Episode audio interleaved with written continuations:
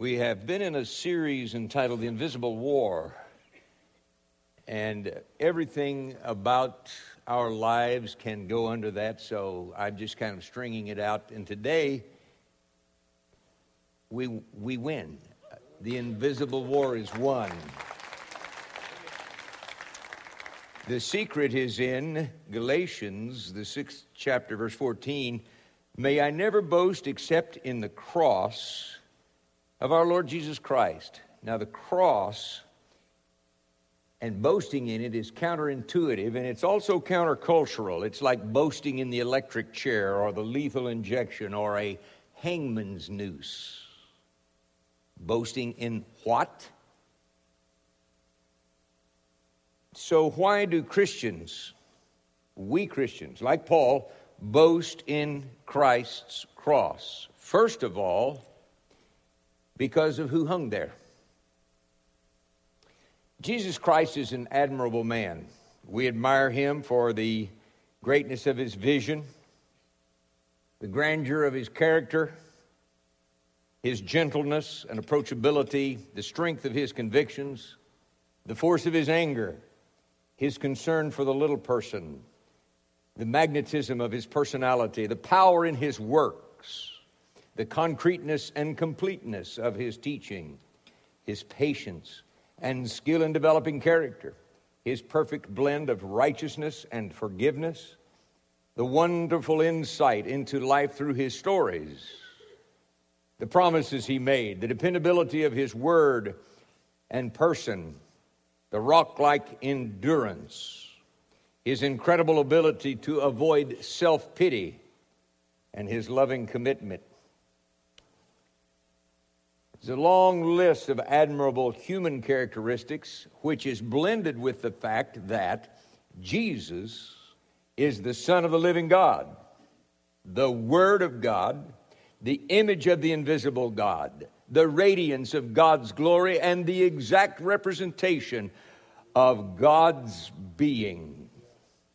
We boast in the cross because there Jesus Christ, being in very nature God, humbled himself by taking the nature of a servant, being made in human likeness, and became obedient to death. If a man who dies for his friends is admirable, what boasting is sufficient when God incarnate dies for everyone? Number two, we boast in the cross because of what Christ did there. On the cross, Christ transferred his righteousness to us, transformed our character, and triumphed over the world, the flesh, and the devil. I'm just going to touch on the transference thing here, but the transformation of our character and the triumph over the world and the flesh and the devil are very important. We will revisit those. Transference. Pictured in Galatians three, Christ redeemed us from the curse of the law by becoming a curse for us. Second Corinthians, God made him who had no sin to be sin for us, so that in him we might become the righteousness of God. First Peter, he himself bore our sins in his body on the tree so that we might die to sins and live for righteousness. By his wounds you have been healed. General Superintendent of the Assemblies of God, Doctor George Wood, told about growing up in a missions home in northern China.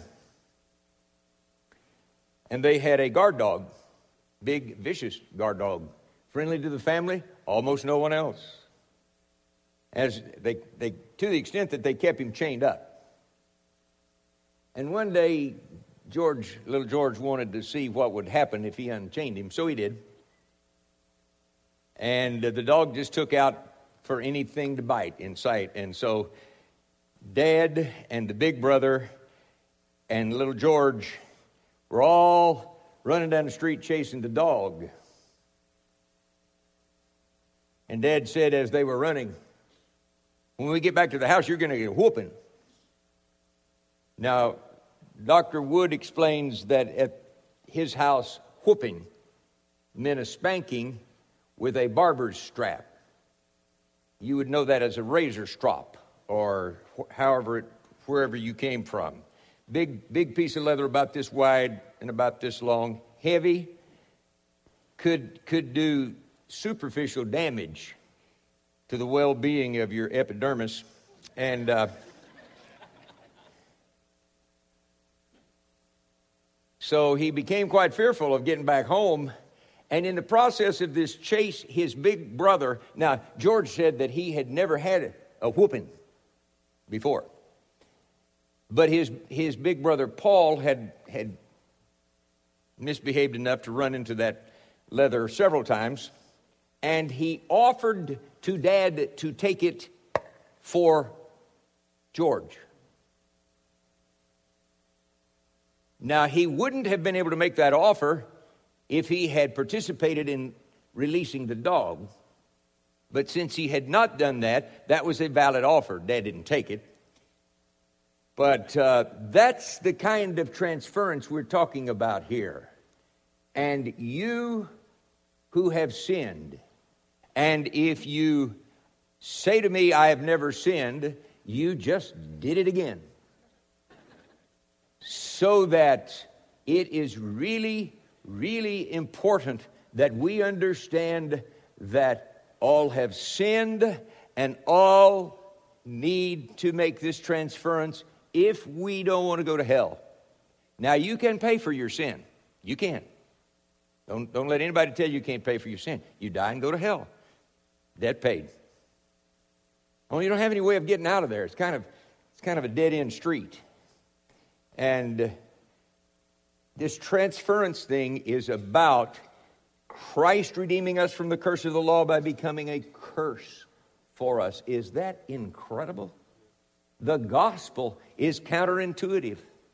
I have often struggled with this, the fact that intelligent people, high I Q people, people who pride themselves in thinking and are open to new ideas, do not take the picture of the gospel of Jesus Christ, juxtapose it to the picture of how you uh, please God in Islam, how you please God in Buddhism, in Hinduism, in animism. All of these things, besides Christianity, are the same. It is, I will work hard, I will be good, and maybe I will work hard enough and be good enough to please God and somehow get in. Uh, we have in Mormonism, uh, in the U S, we have in Jehovah's Witnesses. They, they all fit into this deal. Uh, maybe you can understand it like this. I was talking to a brilliant Mormon doctor, friend of mine. He loved to talk about spiritual things. Never did get through to him that I know of. Uh, but the Holy Spirit is still alive. But anyway, we were talking about fasting because I was going to go on a fast, and I have a history of upper G I uh, hemorrhaging and due to ulcers, and the thought of me making an ulcer by not eating properly or not eating freaked uh, this girl that I live with out. You should meet her. She's a good person. But she can freak out when she thinks about me getting sick, because it happened to her before, and her load, her workload really spikes when I'm not doing my thing. So she said, she just insisted that I talk to my doctor. So I did. And so we were talking about fasting, and we worked out a deal where I could fast, and and he was satisfied, and I, I hope that it satisfied her. But in the course of that conversation, here is the ultimate picture, the simplest picture I have ever seen of being good so you can get something good. He said, I believe when I fast a meal that I get a coin to put in my purse so that when I need something from God, I have currency. Is that clear? I mean, that's as clear as it gets. And I am just astounded that people who are really, really bright can't see the difference of Christianity, which is about Jesus' goodness. It's called grace. For by grace are you saved. It is through faith. God has to put grace inside us to even believe that. And maybe that's the reason they can't figure it out. They are not under the grace of God. I wish they had sense enough to say, God, if you're there, would you give me grace to see this? Because Christianity is unique. Now, they're smart enough to see that Christianity is unique, okay? But the cross is offensive. Now, in the first place, see, we don't get any credit. Does that stink or what? Please, just give me some credit. You know, I don't, I, I'll watch Pride. Just try me. Give me credit. I was listening to one of my colleagues, and he has a he has a son that's um, a freshman or sophomore in high school, and he's reading on a postgraduate level. And he was telling about his relationship with his son and the books that they've gone through together to disciple, you know, and they just, and so he's telling about this, this reading ability, and he said, I want some of the credit for that. Well, I understand that. I want some credit, too. If I did a good job and I worked hard with my kids or whatever I worked hard with, just give me some credit, okay? Hello? Credit. And that's the way we are. That's the human condition. And perhaps that's why the people that I think ought to just be able to read the gospel of Jesus Christ and say, man, if that's true, there is nothing like it in the world. Instead, they are offended by the cross. And, and instead of being willing to give God the credit, it's like they're afraid God might want something from them that they don't want to give. And it's like, I, I don't, I'm afraid of the will of God. It might hurt me.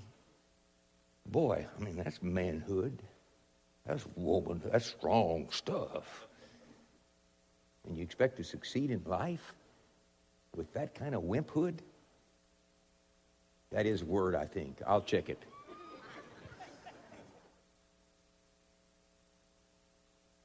Jesus did it there. He just transferred our junk into himself. The Father did, actually, and uh, paid, paid the price. It's, it's paid. It's done. Now, number three, we glory in the cross, because not only of what Jesus did there, but the effect of the cross, which was the death of the Savior. Death could not hold him. Death could not hold him. We read, uh, I have on the uh, on the screens verse twenty-four, but I want to start with verse twenty-three. This is the middle of Peter's sermon on the day of Pentecost, when a bunch of people got saved. Uh, people say this is the birthday of the church. No, the church was birthed, I think, when Jesus died on the cross, maybe. But but anyway, right in the same neighborhood, just a few weeks later now, there is this huge move of God called the baptism of the Holy Spirit, which just nailed these people and drew this crowd of thousands, three thousand of which got saved that day. And Uh, Peter, in the middle of his sermon, is saying, this man, that is Jesus, was handed over to you by God's set purpose and foreknowledge, and you, with the help of wicked men, put him to death by nailing him to the cross. But God raised him from the dead, freeing him from the agony of death, because it was impossible for death to keep its hold on him. Why was it impossible? Why was it impossible? The soul that sins dies. Jesus never did sin. He submitted himself to taking our sins and dying for them, but when he died, they were paid for, and since he had no sin of his own, death could not hold him, and boom, he bounced. He went into death. He went into hell, and like one of those, one of those uh, Super Bowl, is that what those little things are called? Throw them down and it'll bounce over the house. You know, I mean, it's just, here he comes. You can't stop him. Everybody tried. They, they put him in a tomb, rolled a stone, and when you see in paintings these stones that look like big stone discs about three or four feet in diameter and, oh, twelve to fifteen inches thick this way. That's the way it was. They they chiseled out a trench for that thing. They made the, the door of the tomb flush. They, they put this stone in there, this great big stone disc that no doubt weighed tons, and they would use pry bars and open it up, and they would put the, the body in there, and then they would use pry bars and close it, and it had its own little track, like a little trough, and it just sealed off that thing, and uh, it, it takes some serious muscle power to move it. I have seen them in uh, in Jerusalem area. And this thing, actually, Jesus didn't have to come out through the door, because when he rose from the dead, his body, which is still human, was altered slightly on the atomic level so that it didn't have the same relationship to other matter that we now have. See, when I do that, my hands don't just go through each other. And I don't know whether Jesus' hands go through each other or not, but they can go through what we think is solid matter. And so he rises up through the stone. They open the, they roll the stone back so that we can see he's not in there. It's empty, honey. The grave is empty. He bounced. He did it. And uh, I just want to ask you this. Do you know this Jesus?